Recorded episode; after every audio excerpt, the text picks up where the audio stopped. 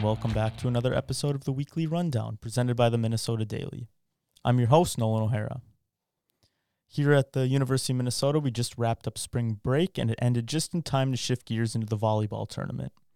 The Gophers earned the number three seed in the tournament, which means under this year's way it's being set up, um, they received a first round bye and they'll play the winner of Georgia Tech and Lipscomb, which is just about underway. It'll be it'll be on in about 40 minutes here. Um, so they'll play the winner of that game uh, tomorrow on Thursday when this podcast will be out. So to discuss a little bit about the tournament, I'm here with Brendan O'Brien, who's been covering volleyball all season for us at the Daily.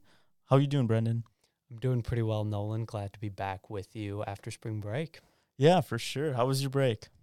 Uh, definitely needed. Still needed to uh, do some homework during the break too, but uh, just got three more weeks left, and then uh, we'll be done with uh, everything else. But obviously, still covering this team, depending on how far they go. For sure, done forever too. Yeah, exactly. Kind of scary, but we'll see how that goes.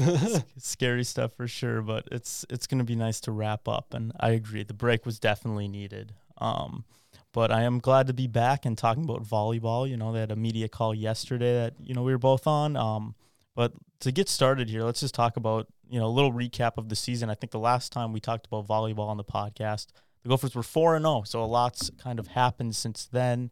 Um, they ended the season on a four-game win streak. You know, a couple sweeps to close it out. Um, but since the last time you've been on the podcast, what have you seen from this team, and what have they been able to do to kind of reach this, you know, number three seed in the tournament? Overall, for a team that I believe is fifteen and two, it has been somewhat of a roller coaster season, or as like Hugh McCutcheon would say, like it's been filled with plenty of ebbs and flows. Um, after the 4 0 start, they actually hadn't even lost a set yet. Um, they were still were playing well against really tough Big Ten competition, and the Big Ten is definitely one of the uh, top conferences um, in the country. They had in three consecutive weeks they played matches against Purdue. I believe both those matches went to uh, five sets. They won both of those. Then they played against Penn State, took care of business there um, pretty handily uh, and then took on Nebraska, split the uh, two matches there. But following that, they had to miss uh, two consecutive weeks uh, due to COVID concerns, whether it was in their program or in their opponent's program. So they weren't able to play teams like Michigan. Ohio State would have been another really good test for them.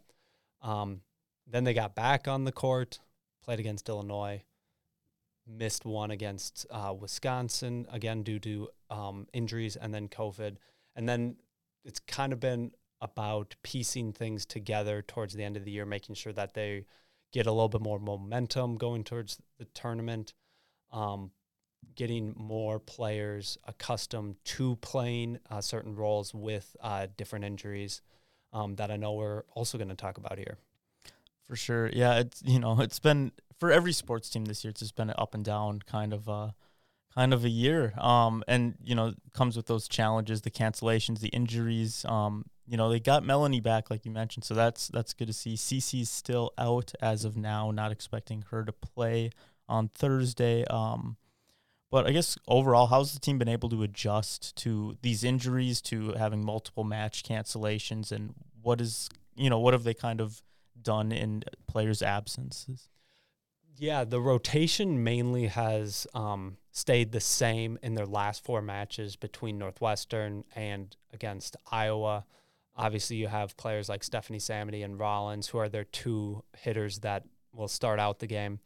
Um, Pittman and Rubright, obvi- there's some technicalities for who's the true starter, but Pittman usually spends most of the time um, being the middle blocker.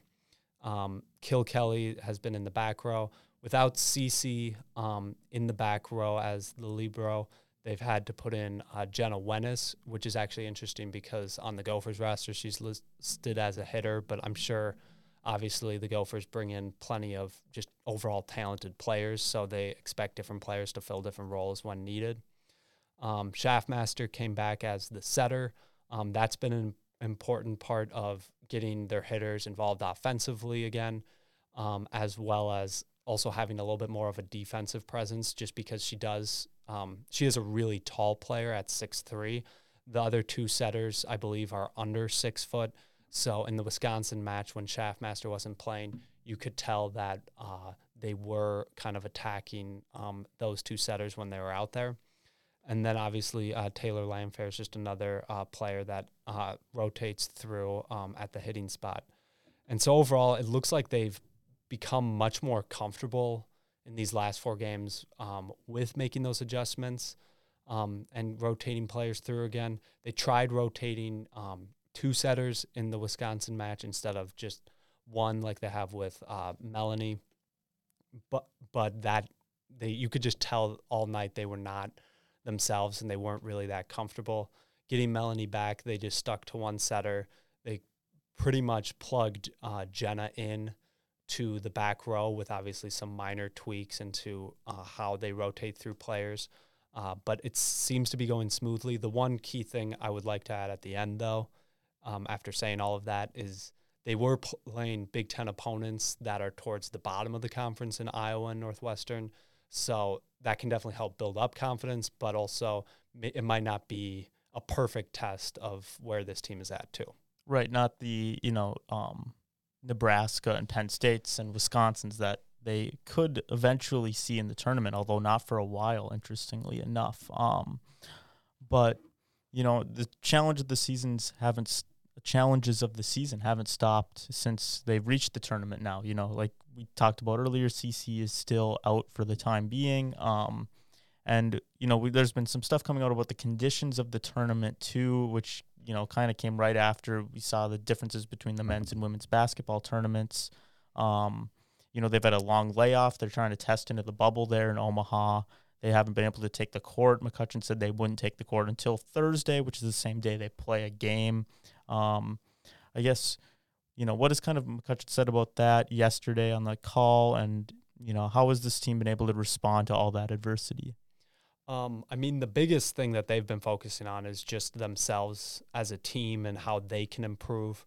Um, I know that's kind of been their mantra the whole season is not to look too far and uh, to the future of who they might be playing, uh, things like that. And and this year especially, it makes sense when you're not sure what's uh, going to happen as far as testing goes.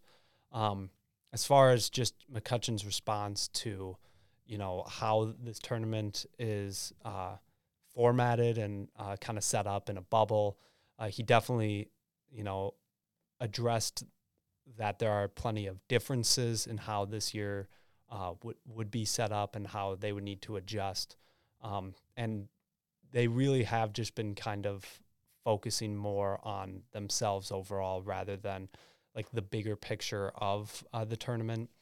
So um, yeah, I mean overall they've been responding, you know, pretty well to this adversity, at least from what they've been saying, and just as far as how they've uh, you know been focusing on it kind of similar to uh, last season too. I know that's kind of like what they that, that's kind of been their their mantra um, throughout. You know, uh, probably every year since McCutcheon's been here. Um, they've been able to make it make it through, and it'll be interesting to see how they respond here in the tournament coming up. Um, but you know, you also recently wrote an article. that'll run tomorrow, the same day this podcast will come out. Um, you know, kind of an overview of the tournament. You you jotted down some of the key headlines going in. I guess could you give the cliff notes of that version here? We'll, we'll make sure people read it. Uh, plug the article. Yeah, for sure.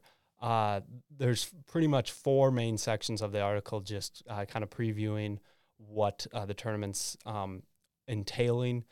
Uh, the first is just how the t- tournament is formatted uh, differently due to COVID. Um, it's just as far as location, seeds, a lot less teams, a lot less teams. Uh, who who uh, is playing who and when they're going to be playing. The second is just about the Gophers roster um, and the mix of experience and youth. We talked about the roster before. There's a lot of different seniors and um, juniors who have gone through the tournament before, but then there's also a few inexperienced players as well. Um, just how they will play just without uh, CC in the back row, and then just a look ahead at uh, the potential opponents that um, they could play in their region. For sure. And, you know, what do you think are some keys for this team um, looking into the tournament. You know, both offensively with you know some of the hitters they have, and then defensively, like you mentioned, you know, trying to make this work without CC there. I guess what do you expect to see from them um, coming up in this first match, and should there be any more um, moving forward? I will say no disrespect to um, Lipscomb or uh, Georgia Tech, the winner of that match, but in that first match for the Gophers in the second round of the tournament, I would expect to see a player like Stephanie Samedy um, put up good numbers uh, because uh, they're going to try to get her rolling as um, the main offensive component uh, on the team. But against some of these higher seeded teams in the tournament, if the Gophers were to advance, um, I would expect to see players like Taylor Landfair and Adanna Rollins uh, need to kind of step up and get rolling offensively too, because some of these good teams in the Big Ten, if they're if they have the personnel and if they're just you know able to on that given night, they'll send a lot more uh, blockers uh, Samedy's way, and it's basically just obviously the concept of we're going to try to take away what you do best and make you play you know your second best hand or third best hand. So I, I would also argue though that Landfair and Rollins, if you're really considering them, you know, your second and third best hand, they're still obviously really pretty good hand. Right, exactly. Might not be a royal flush, but it might be a full house. Exactly, right. So it's not like the Gophers are in any trouble necessarily. It's just that those two players will definitely need to step up in the tournament. It'll also be interesting to see too, just thinking a little bit more about it, the Gophers blockers themselves offensively haven't gotten involved as much throughout the year as far as um, just attacking. So we'll see if you know that changes at all in the tournament. They've had you know this almost a week, roughly, maybe even more than a week off to prepare um, and maybe add some elements to the offense. So that could be one area where more blockers get involved offensively. And then defensively, I think it's mostly about creating their own energy, which is something they've just had to do in general this season without any fans, um, home or away, and just kind of be willing to uh, you know sacrifice themselves for a point. And I think defensively, that's going to be really key in some of these tighter matches as long as they advance, because when they weren't playing well defensively and they got out of system, it definitely showed against uh, teams like Nebraska when CC was in the lineup, but then also against Wisconsin um, when she wasn't too. So you can definitely tell when they're not getting things uh, going defensively that um, it's hard for them to kind of uh, come back in some of these sets. For sure. Yeah, and it's gonna be it's gonna be interesting to see how they balance all of it. Um, it should be a lot of fun to watch. I know I'm excited for this tournament, and you know, one of the things you mentioned earlier is the Gophers like to place a lot of focus on what they're doing, not necessarily what the other team's doing, but still, you know, they're going to be across from either Lipscomb or Georgia Tech on Thursday. So, you know, that game's about to be underway. I guess what do you know about these teams, and do you think, you know, what do you think about the either matchup um in this in this next one that will be you know happening here this Thursday? Sure again, no disrespect to those two teams. Obviously, they're two of the 48 teams in the tournament. Um, I would just say, though, like no matter who the opponent is, I would obviously uh, think the Gophers will come out with a victory there. They have in the past few years the opponent that they've played in the first round. They've taken care of business pretty uh, pretty easily. Um, Georgia Tech is obviously a bigger name Power Five school, and pretty much every other sport. Uh, one of four teams in the ACC um, that's in the tournament uh, this year. At uh, let me pull it up here, 13 and four, and then Lipscomb, Lipscomb, uh, excuse me, is 17 and two. Obviously, a little bit um, of a lower tiered uh, school, not in the Power Five. So um, obviously, don't know as much about that t- those two teams as uh, the Gophers, but those are just kind of some like early thoughts on um, the matchup for tomorrow. For sure, yeah. Generally, in the last couple years, anyways, they've they've gotten through those first round matchups pretty easily and quickly. So I generally expect the same. Um, but looking down the rest of the bracket too, you know, there's a lot of there's a lot of good teams out there. Um, you know, Louisville is one of the teams in the Gophers bracket who the Gophers beat in five sets last year in the tournament. Um, I guess what are your thoughts on this Minnesota side of the bracket? Um, there's no potential Big Ten matchups until the Final Four, which is interesting. Where Purdue could make it, and the Gophers could play Purdue there, but you know that's way way down the line still. But I guess what are your thoughts on this bracket and and um, you know how the Gophers will fare?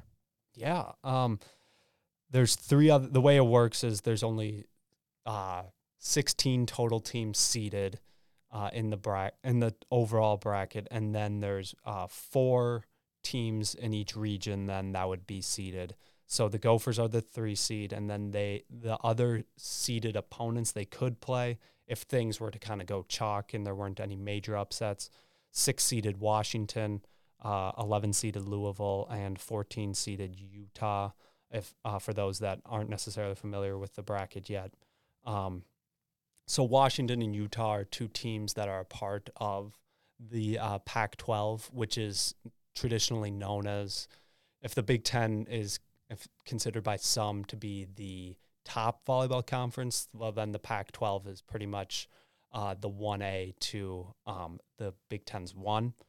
Um, Stanford won the uh, Pac-12, or well, they won the national championship rather last year uh, Washington. I the believe, Gophers in the Final Four. Exactly. So Washington is a team now that I believe they were the top team in the Pac-12 this year. I might be incorrect about that. And then Utah at uh, I believe it says 13 and four. Um, those are two teams that obviously could definitely uh, you know bring um, the Gophers just some trouble because again they're just top seeded teams in this tournament as well. Uh, Louisville, it would be, you know, obviously an interesting rematch. It would be uh, that revenge game for uh, the, uh, the Cardinals. Uh, you know, obviously Gophers fans uh, wouldn't want that to happen. Um, if Louisville was to meet the Gophers, but, um, you know, overall, I think it's going to be a little tough against some of those opponents, but – again, as a three seed in this tournament, um, overall, I think they're going to be, um, you know, just fine if they, you know, if everything kind of holds true and they stay healthy. For sure, I, I know one thing I do love doing on this podcast is is doing predictions. So that being said, looking at the bracket here, what are what's your final four prediction and who is your your championship winner? Um, I'm just looking at the bracket right now. So I probably will go with Wisconsin because they are undefeated and they're the uh, overall one seed. They do have some traditionally, well, they have one traditionally tough school in Florida in their region. Um, Ohio State is a Big Ten team that is tough too, but I guess I'll go with Wisconsin there. I do think in the uh, region below them, I'll go with Texas. I think I'm going to go with what uh, you had talked about off air too. I'm going to pick the Gophers in their region. And then, yeah, I will pick Kentucky as well. So the Gophers won't necessarily meet a Big Ten opponent if they do at all in the tournament until potentially the championship. And who's your championship winner? I did forget about that. Um, I will say that Wisconsin, the one match that I was able to see of them, which was against the Gophers, they looked uh, extremely tough. Um, and they were just, it looked like they were just attacking from everywhere. Uh, so I think that is going to be a little bit tough if the Gophers uh, were to meet them. So I, I, think I, unfortunately, I will pick uh, Wisconsin. I'm going to go chalk. Going to go chalk. Yeah, I don't think uh, Gophers fans are going to like this because I think I'm going to pick Wisconsin as well. They're they're tough and they don't have a Kathryn Plummer to run into this year in the championship game. Um, but I do think yeah, Final Four, like you said, uh, I said off air that was those were same four picks I had. Um, so it'll be an interesting road to get there, and we'll see what happens and see how it unfolds. But do you have any other thoughts on the tournament or the Gophers uh, looking towards this tournament coming up? Uh, no, I don't I think so. I think we covered it all. I'm just looking forward to uh, getting to watch some volleyball. Get looking forward to seeing them get to play, you know, different competition too. Um, it's definitely going to be fun. Um, and yeah, hope everyone else enjoys it too. For sure. I mean, I know they played Fairfield in the first round last year, and I, didn't- I didn't know anything about Fairfield. I didn't even hadn't even heard of Fairfield. to be perfectly honest, but it is fun to see all these different schools um, competing and you know making the tournament. It should be a lot of fun to watch. I'm excited. Yeah, for sure. But yeah, thank you again for joining us. Appreciate you hopping on here and on short notice too. Yeah, no problem, Nolan. Thanks for having me.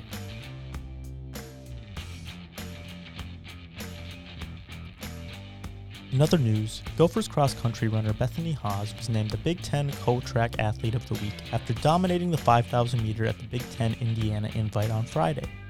Her time of 15 minutes 43.58 seconds broke her own program record and was 43 seconds faster than the runner up. Gophers track and field runner Amira Young was named the 2021 Women Big Ten Women's Track Athlete of Championships. In the Big Ten Championships, Young earned titles in the 60 and 200 meter races. Gophers goalie Jack LaFontaine took home the Mike Richter Award, which is given to the best collegiate goaltender. LaFontaine also garnered West First Team All American honors along with forward Sampo Ranta, who recently signed with the Colorado Avalanche. LaFontaine announced he will use his extra year of eligibility and return to Minnesota next season instead of going to the NHL. The Gophers softball team is riding a five game win streak into its series this weekend against Nebraska after sweeping Northwestern in a four game series last weekend. Infielder McKenna Partain was named Big Ten Player of the Week for the second time this season after a performance this last weekend. The Gophers will take on the Cornhuskers in a four game series at home at Jane Sage Cowles Stadium. The Gophers baseball team is looking to end a four game losing streak after getting swept by Iowa last weekend. Gophers will be back in action this weekend at home at Siebert Field, where they'll take on Michigan in a three game series. That's all for this week. Be sure to check our website, mndaily.com, for more coverage, and tune in again next week to get the weekly rundown on all things Gopher sports. Thanks.